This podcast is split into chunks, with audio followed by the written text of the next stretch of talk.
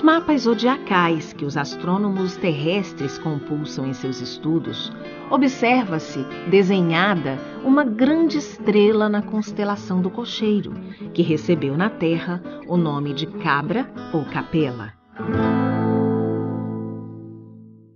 Ele começa com uma informação que para muita gente é polêmica, que muita gente não, não acredita, muitos de nós não somos necessariamente desse planeta, né? viemos de outro planeta, começa com os degredados de Capela. Eu queria que você falasse um pouco sobre essa, essa parte do livro.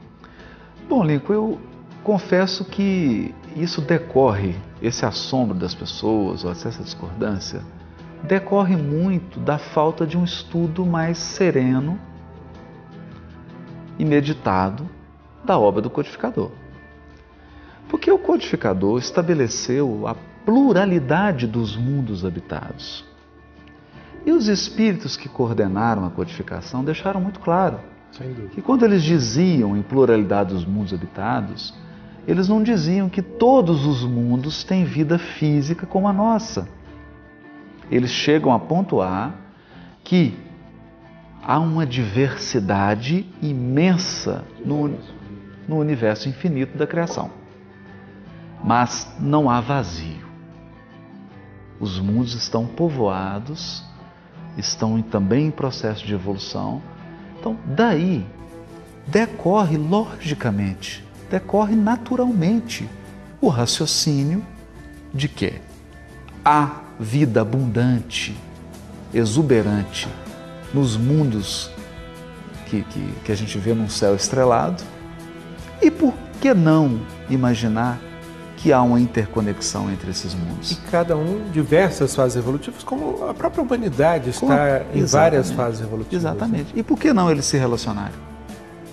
Estariam os mundos isolados quando nada na vida está isolado?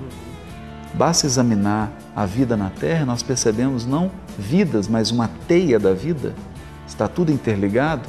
Por que, que isso não pode ser deduzido dos mundos? E decorre daí a explicação para que algumas é, algumas civilizações muito antigas estejam em graus evolutivos, pelo menos aparentemente, mais adiantados do que outras, né? Que vêm depois, né? Cronologicamente depois. Né? Exatamente. Então é, é um o conhecimento dos egípcios, por exemplo, é explicado. Né?